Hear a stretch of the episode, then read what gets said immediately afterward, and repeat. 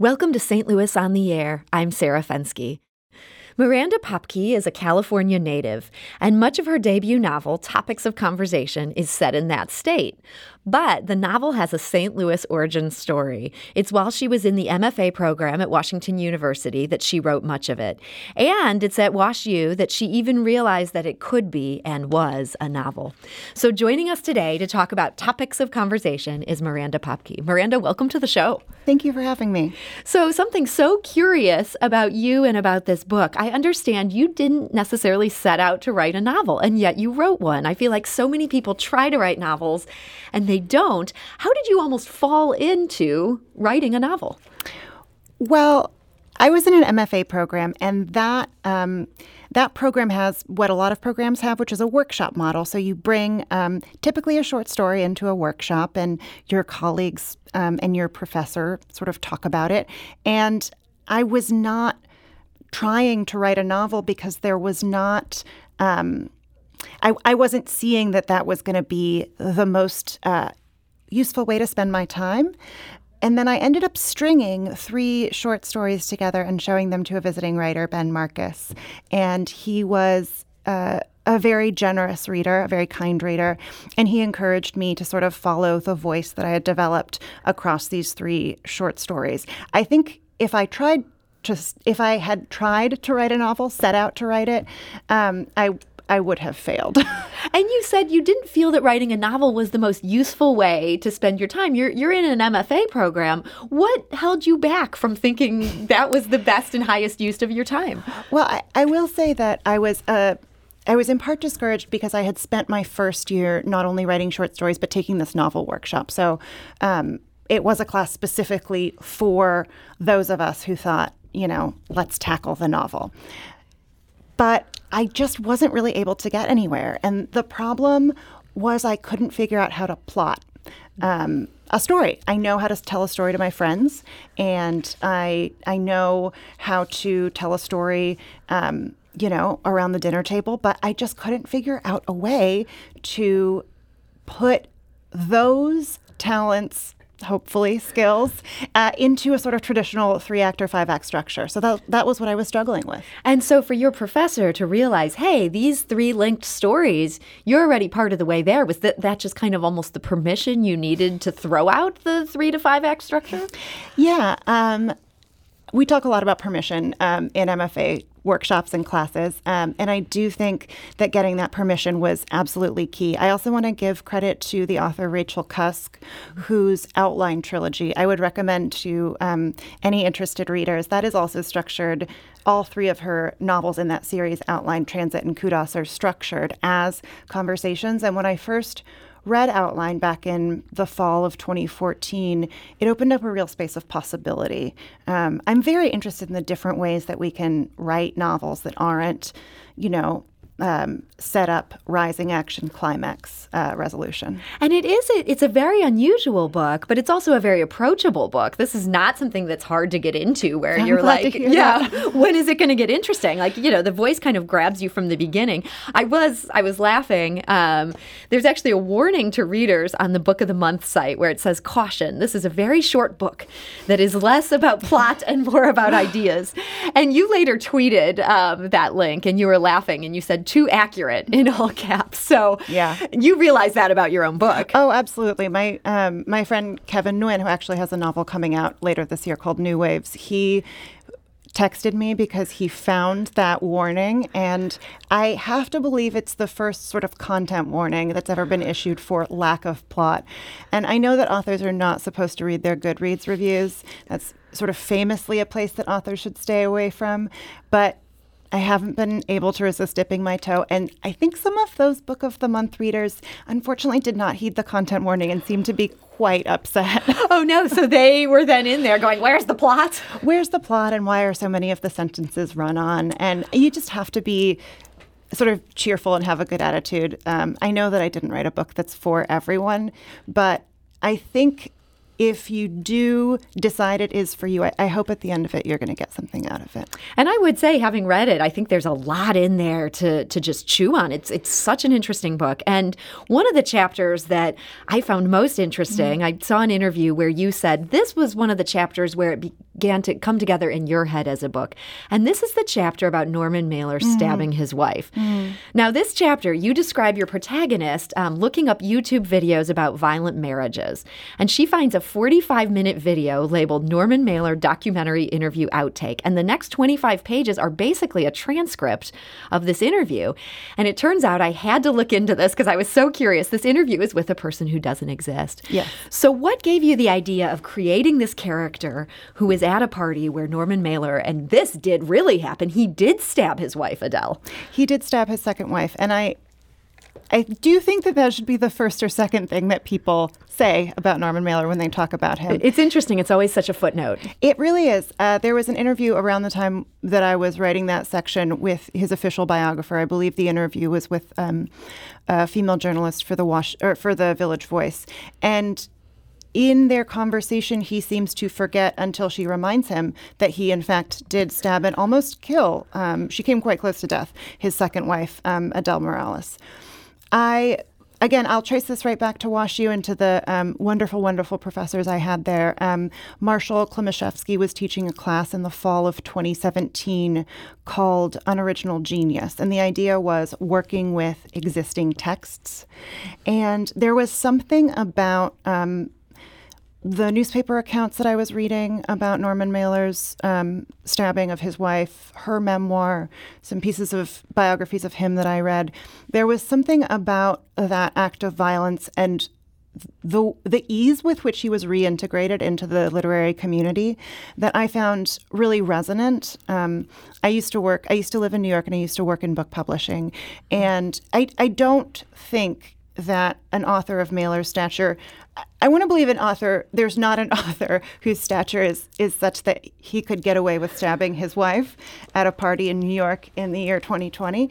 But this was also when um, the uh, there was a list of names circulating in the literary community, men who had um, been accused of sort of all sorts of different kinds of sexual misconduct, and I was wondering how far, in fact, we had come mm-hmm. from a time when Norman Mailer stabs his wife and she tries to protect him because she know that she's going to she knows that she's going to get blamed and she gets blamed anyway and when he re-enters the literary community he himself i think with some surprise says there was only 5% less warmth you really dig into the fact that Adele Morales, his his second wife, was a quote sexual exotic to the Manhattan literary milieu. And I'm wondering in the research you did, how much do you think that played a part of it? That she was the other in a community that was waspy or Jewish or but just wasn't Latina. Yes, um, that is a quote from one of the biographies that I read.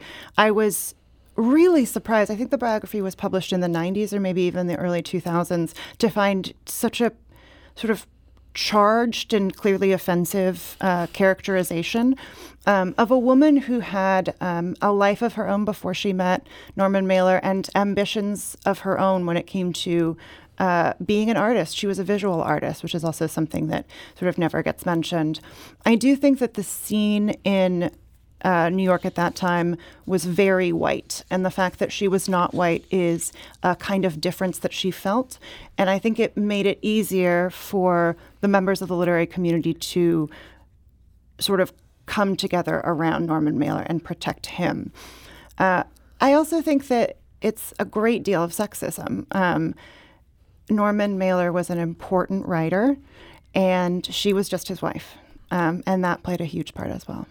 So you uh, you've mentioned that um, you know, sort of the Me Too movement hitting the literary hmm. scene mm. did help inspire this. And it's interesting, at the same time you were on campus at WashU, the university was also really struggling with this issue. And, mm-hmm. you know, there was that whole Title IX movement where undergrads were sort of rising up and saying they did not like how sexual assaults were being handled. I'm wondering, is that something that also influenced your thinking, or is there such a dividing line between grad students and undergrads that that was less on your radar? You know, I was definitely aware of the the conversation around Title IX and the under when I was an undergraduate, I was at Yale University, and there have also been Title IX complaints launched there about the ways in which sexual harassment and um, sexual assault have been handled by the university.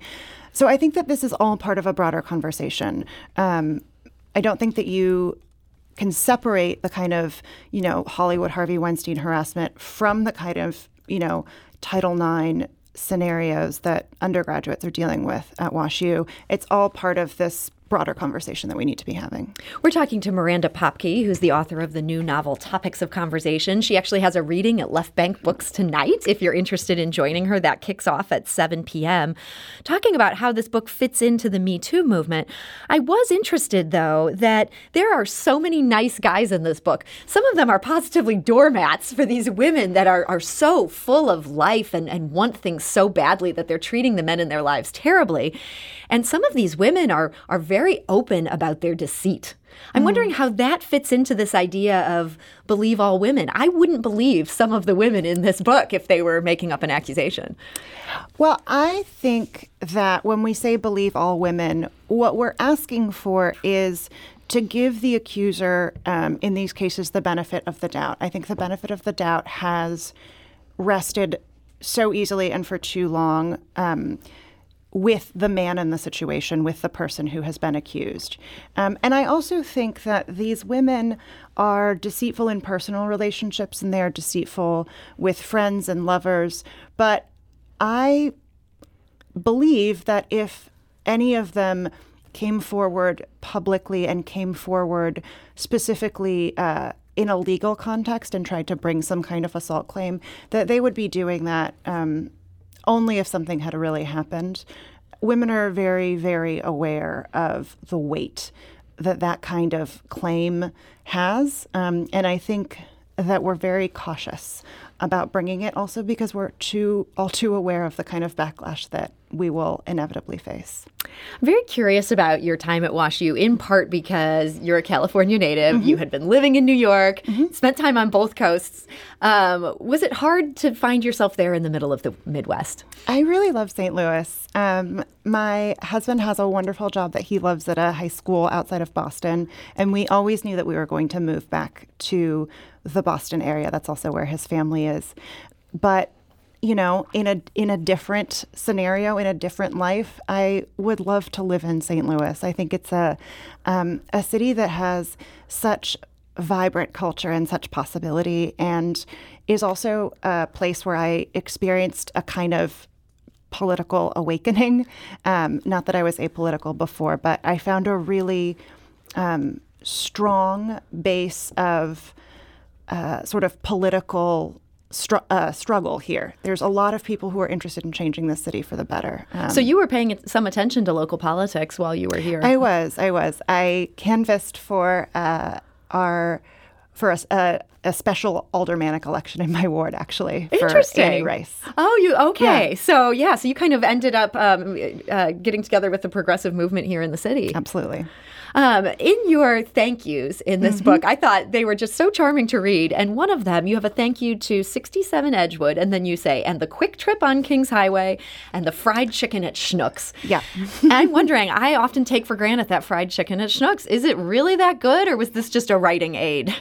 Um, there were a couple long nights of sort of talking and writing and revising. Um, I would be reading with. Uh, with a friend and, and sort of talking about what was working in the novel and what wasn't. And we would be drinking bourbon and we would be eating that fried chicken. And I don't think the novel would have gotten written without that fried chicken. Um, I will say about that QuikTrip. I was going to ask about that QuikTrip. Yeah. Um, I went there, you know, a dozen or more times at like 3 a.m. in the morning to, to get Lunchables. I don't know why I thought that that was the snack that was going to help me keep going and keep writing, but I would get Lunchables at 3 a.m. in the morning and I would come back and I would get another couple hours of work done. So thank God for those St. Louis QuikTrips. Absolutely. So for people who are thinking about whether or not to grapple with this, as you've acknowledged, unusual novel mm-hmm. that's a little bit short on plot, um, but very long on just the strong voice of this protagonist. What would you want them to know going into it? I would want them to know that it's a very voice driven novel as opposed to a plot driven novel. I would also want them to know that it's dealing pretty frankly with sexual assault um, and that, that if that is something that is uncomfortable for the reader, I, you know, would respect that and would want them to to know that before going in. And I guess the last thing that I would want them to know is that um, my protagonist is pretty unlikable. And I think that that is a term that gets thrown around. And a woman has, you know, more than one glass of wine and she's a, a, a daring, unlikable protagonist. Um, but the narrator of my novel is judgmental and self sabotaging. And she is uh, true to, I think, the worst moments of my own personality. But she's the worst moments all of the time, or at least most of the time, until um, things sort of change for her. So those are some warnings I would I would give. those are some good warnings, and I will say, I mean, this book, um, the protagonist does. I don't want to give anything away, mm. but there are some points where she sort of reckons with some of the lies she's been telling herself, mm-hmm. and so I think um, I think it's a book people may enjoy. And if they want to get a glimpse of that voice of that protagonist, I imagine you'll be reading some chapters tonight at Left Bank Books where they can hear that. Absolutely, um, I will be reading a short selection. Um, long readings are. Uh, I, I find often very difficult for the audience as well as for the increasingly dry mouthed um, reader. So it'll be a, a, short reading, and then I'll be in conversation with my dear friend, Emma Wilson. Well, Miranda Popkey, thank you so much for joining us today. Thank you so much. This was so much fun. This is St. Louis on the Air on St. Louis Public Radio, 90.7 KWMU.